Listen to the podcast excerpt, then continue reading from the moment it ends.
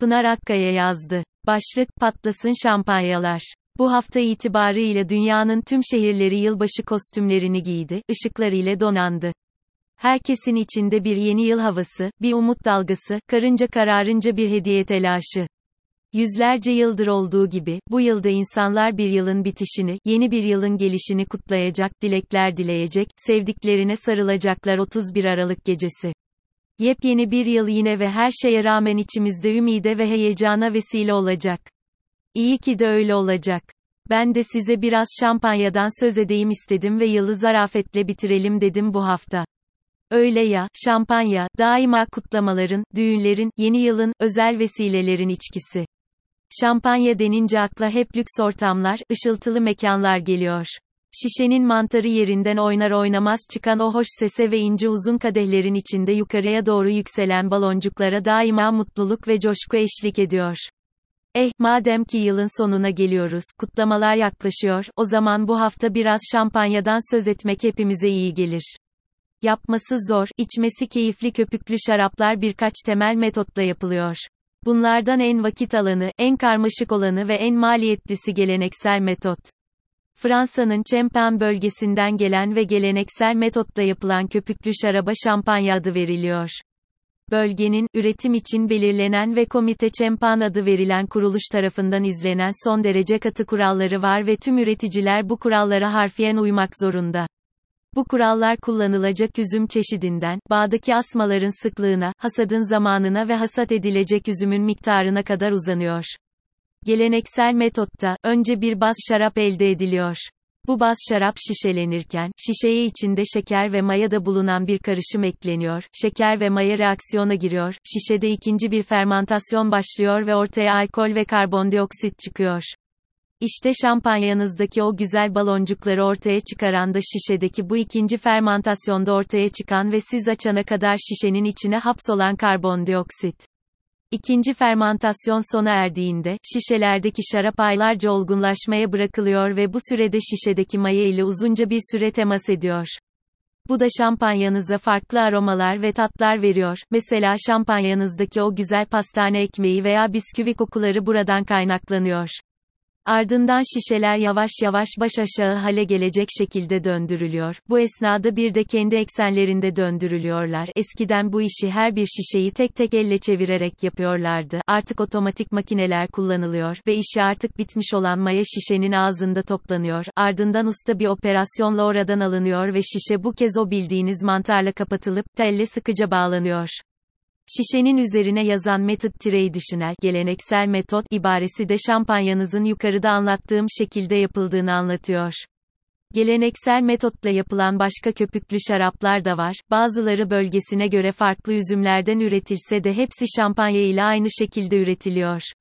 Ancak Champagne dışında bir yerde yapılan köpüklü şaraplara şampanya adı verilmesi yasak. Yani efendim, bütün köpüklülere şampanya demek gibi bir huyunuz varsa, bir dahaki sefere dilinizi ısırın. Sahir nedir? Şampanyayı kutlamaların kraliçesi yapan şampanya, ortaya çıktığı ilk dönemden beri statü ve lüksle özdeşleşmiş ve özellikle Avrupa'da aristokrasinin ve varlıklı kesimin içkisi olmuş. Fransız devrimi öncesinde kraliyet kutlamalarının baş içkisi olarak sofralarda yerini almış. Hatta o dönem, şampanyanın erkeklerde zekayı, kadınlarda güzelliği artırdığına bile inanılırmış. Ardından günlük hayattaki kutlamalara da dahil olmaya başlamış, düğünlerin, vaftizlerin ve bazı başka dini kutlamaların en tercih edilen içkisi olmuş. Bugün dünya çapında üne sahip olan Fransa'daki büyük şampanya üreticilerinin ortaya çıkması yine aynı döneme denk geliyor. on dokuzuncu yüzyılda Fransa, şampanyayı ihraç etmeye başlamış ve artan popülarite, artan üretimi de beraberinde getirmiş. Bunda, ülke ülke gezerek bu ayrıcalıklı içkiyi dönemin Prusya Kralı, Rus Çarı, İsveç Kralı ve Amerikan Yüksek Sosyetesinden insanlara tanıtan şampanya tacirlerinin de şampanyanın dünyada tanınmasında büyük rolü olmuş. Bu yükseliş dalgası ile birlikte, şampanya her türlü kutlamada baş tacı edilmiş, sanat dünyasının önde gelen yüzlerinin de tercihi olmuş. Nokta. Bu arada, ürünün potansiyelini fark eden Champagne bölgesi üreticileri, ki bölge eski bir tekstil üretim bölgesi olduğundan ticaret burada yaşayanların genlerinde var, bir uyanıklık yapmış ve bin sekiz yüz doksan bir yılında imzaladıkları Madrid protokolü ile, sadece Fransa'nın Champagne bölgesinde üretilen köpüklü şaraplara şampanya adı verilebileceğinin garantisini almışlar. Evet, Fransızlar şampanyayı baştan beri gayet ciddiye alıyorlar. Nasıl almasınlar? Son rakamlara göre üç yüz yetmiş şampanya üreticisi şirket, on altı bin iki yüz bağ, yüz otuz kooperatifle yılda üç yüz dokuz milyon şişe şampanya üreterek, toplam ciro olarak dünyadaki köpüklü şarap piyasasının üçte birini yapan bir sektörden yıldız söz ediyoruz. Bu leziz ve prestijli içkinin şanı Birinci Dünya Savaşı sonrası iyice yürüyor ve hızla tüm dünyada lüks ve gösterişin simgesi haline geliyor. Söylemeye gerek var mı bilmem, pek tabii ki bu arada zaten yaşama sanatı denildiğinde ilk akla gelen ülke olan Fransa'nın da imajına nefis bir katkı yapıyor. Patlasın mı cidden? Bu yazıma kasten yanlış bir başlık attım, şampanya patlamasın lütfen. Neden mi? Haftanın yarışını kazanan Formula bir pilotlarının üstlerini başlarını sponsordan gelen dev bir şişe şampanya ile yıkamalarının dışında, şaraptan anlayan hiç kimse şampanyayı açmadan önce şişeyi sallamaz ve şampanyayı köpük köpük dışarıya akıtmaz. Zaten Formula bir'cilerin yaptığı da şov amaçlı, zira şampanyanın o sahnedeki rolü daha çok kutlamanın bir sembolü olmak ve tabii ki marka sponsorunu görünür kılmak. Velhasıl, Formula bir kutlama podyumunda değilseniz, önce şişenin üzerindeki teli çıkarıp, ardından bir elinizle mantarı tutun.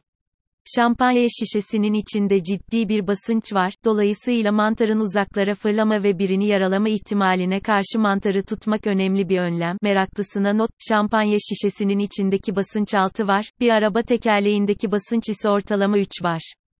Sonra, elinizdeki şişeyi hafifçe eğin ve mantarı değil, şişeyi alttan çevirerek, yavaşça mantarı yerinden oynatın.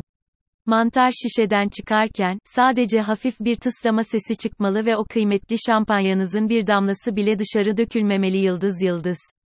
Şampanya'nın başrolde olduğu iki ilginç gelenek şampanya kutlamaların baş aktörü dedik, aynı zamanda bazı ilginç geleneklerin ve inanışların da baş aktörü bu köpüklü kraliçe.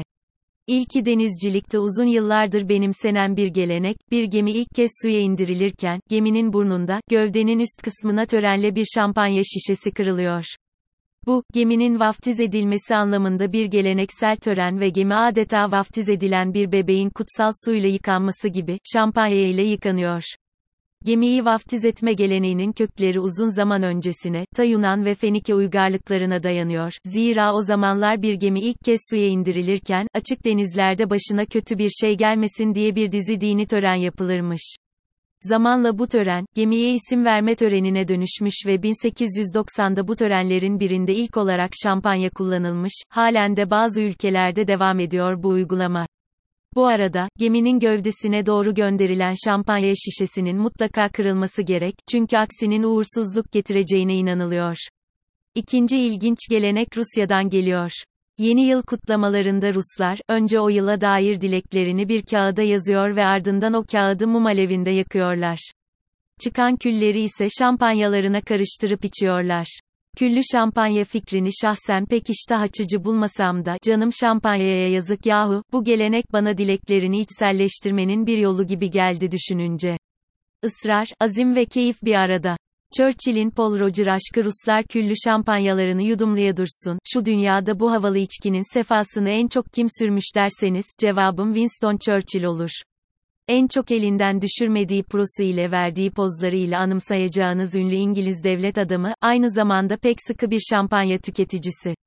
Oldukça da seçici ne içeceği konusunda, öyle her şeyi koymuyor kadehine, sadece Pol Roger marka, vintage, şampanya yıldız yıldız yıldız içiyor, tercihi de bin dokuz yüz yirmi sekiz, bin dokuz yüz otuz beş, bin dokuz yüz kırk beş ve bin dokuz yüz kırk yedi yılları. Daha doğrusu, favorisi bin dokuz yüz yirmi sekiz bitince, çaresiz diğer yıllar ile devam etmiş keyfine. Yukarıda şampanyanın sefasını en çok Winston Churchill sürmüş derken abartmış sayılmam. Yani abartan ben değilim, çünkü Churchill'in hayatı boyunca kırk iki bin şişe Pol Roger şampanyası içtiği tahmin ediliyor. Nokta. Bu tutkulu ilişkiden günümüze kalan ise, Pol Roger'ın Churchill'in anısına çıkarmış olduğu özel bir seri olan, Juvesir Winston Churchill. Tabii ki, vintage, aksini düşünmek mümkün mü? Şampanya pahalı, peki ALTERNATİFİMİZ var mı? Şampanya köpüklü şaraplar içerisinde fiyat olarak genelde en yukarıda seyredeni. Peki madem her daim alabileceğimiz bir fiyat etiketi yok, alternatifi var mıdır şampanyanın? Olmaz mı? Aslına bakarsanız, ilk seçenek olarak geleneksel metotla yapılmış tüm köpüklü şarapları tercih edebilirsiniz. Fransa'da üretilmişlerse, isimleri Crémant olacaktır. Mesela bölgesine göre Crémant d'Alsace veya Crémant de Bourgogne gibi. Yine geleneksel metotla üretilen İspanyolların kavası, İtalyanların Franciacortası ve Güney Afrika'nın Cape Classic'i leziz ve çok daha hesaplı alternatifler olarak raflardan size göz kırpıyorlar. Geleneksel metotla üretilmeyen köpüklülerde daha meyvemsi aromaları ile harika seçenekler olabilir. Örneğin, dünyanın litre olarak en fazla satılan köpüklü şarabı ünvanını kapan İtalyan güzeli Prosecco, Almanya veya Avusturya'nın sektleri, Yeni Dünya ülkelerinin köpüklüleri hep şahane keşifler. Türkiye'deki üreticilerin, özellikle bazı markaların ürettikleri çok güzel köpüklülerde kutlamalarınızı süsleyebilir. Gerek üretim metodu gerekse tarihi ve yüzyıllardır sürdürdükleri gelenekleriyle Champagne'ın başarısı hak edilmiş bir başarı. Tabii ki bu başarının ardında doğanın kendilerine bahşettiği, terroir'ının getirdiği eşsiz özellikler de var bu başarının. Öyle ya da böyle, Champagne bölgesi ürettikleri şaraplar ile tüm dünyaya köpüklü şarap üretimi konusunda ilham olmuş bir bölge. Öyleyse, şişeler açılsın, baloncukların keyfi çıkarılsın hayatın en mutlu anlarında. Yılı bu yazıyla kapatırken, hepinize kadehlerinizin mutlulukla çınlayacağı, sofranızdan dostluk ve sohbetin, hayatınızdan umudun eksik olmayacağı bir iki bin yirmi üç diliyorum. Yıldız Kaynak, Komite Champagne h t t p s iki nokta slash slash w w w nokta champagne nokta f r slash en slash find out more slash champagne at at glens yıldız yıldız. Görsel olarak öğrenen okurlara not. Köpüklü şarap nasıl açılır konusunda internette çok güzel videolar var. Yıldız yıldız yıldız şarabın aksine, şampanyada yıl ibaresi görmek sıradan bir durum değil, şampanyaların büyük çoğunluğu farklı yılların karışımları ile yapılan non-vintage şampanyalar. Sadece çok çok iyi senelerde yalnız o yıla ait üzümlerden şampanya yapılıyor ve buna vintage champagne adı veriliyor. Vintage şampanyalar daha az ve daha pahalı.